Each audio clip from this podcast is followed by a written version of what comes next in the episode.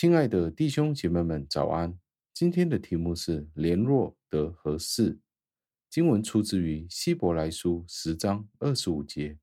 经文是这样说的：“我们不可放弃聚会，就好像有些人的习惯一样，却要互相劝勉。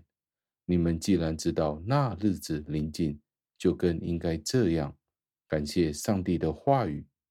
加尔文从这段经文里面得出一个普遍的教导，就是邪恶在人类里面无处不在，每个人都有把自己看得比别人更强的倾向，将自己置于其他人之上。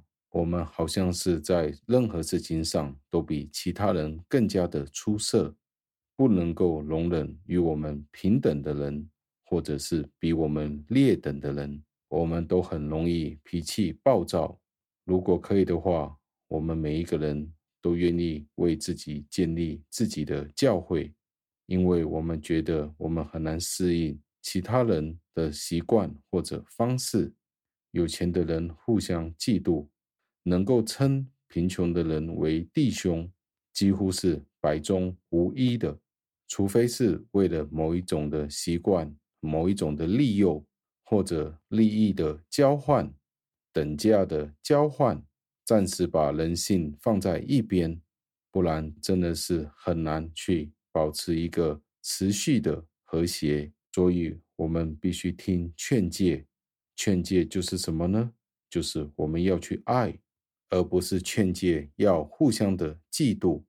我们不应该要与那些。就是上帝要我们与他们联合的弟兄姐妹们分开，我们应该以弟兄般的仁慈，互相的包容，在信仰上与我们联合的人彼此互相团契。当然，我们更要认真的培养合一，因为撒旦比我们更加的热心，他热心的方向就是要拆毁教会，在教会里面引起撕裂。以至于我们会离开教会。如果没有人过分的取悦自己，彼此互相的嫉妒、纷争，而且我们懂得彼此互相的相爱，那是会有非常好的果效的。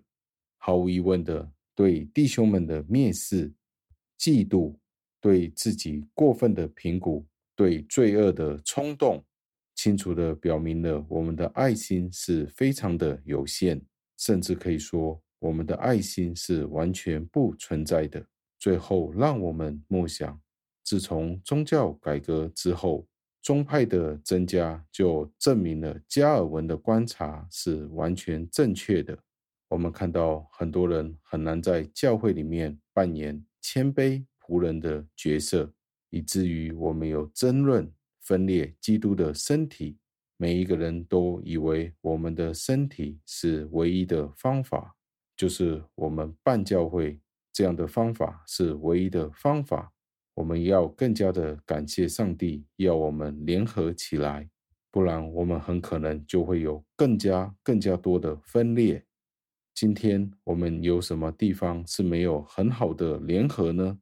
让我们一起祷告，亲爱的恩主。我们赞美感谢您，为了今天的经文教导我们要彼此互相的联合联络得合适，这实在是一个非常重要的教导。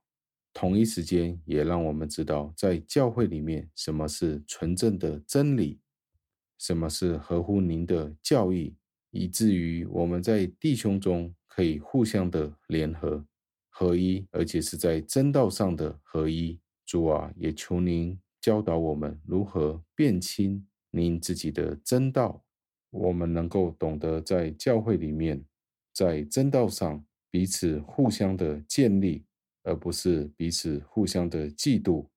但是也求您带领我们在真道上的辨认，什么是真正的教会。当在教会里面有不合一的情况，有分裂的情况的时候，求主让我们谦卑。使得我们在教会里面有真正的复合，因为如果没有基督，我们的元首，我们就不能成为教会了。求主亲自的带领，当教会里面有不合的情况，有分裂的情况，我们都可以谦卑，看别人比自己强。但是同一时间，我们也不妥协。当教会有不合一的时候，我们都要省察自己原因是什么，求主亲自的引领、教导、鞭策。简单而不完全的祷告，是奉我主耶稣基督得胜的尊名求的。阿门。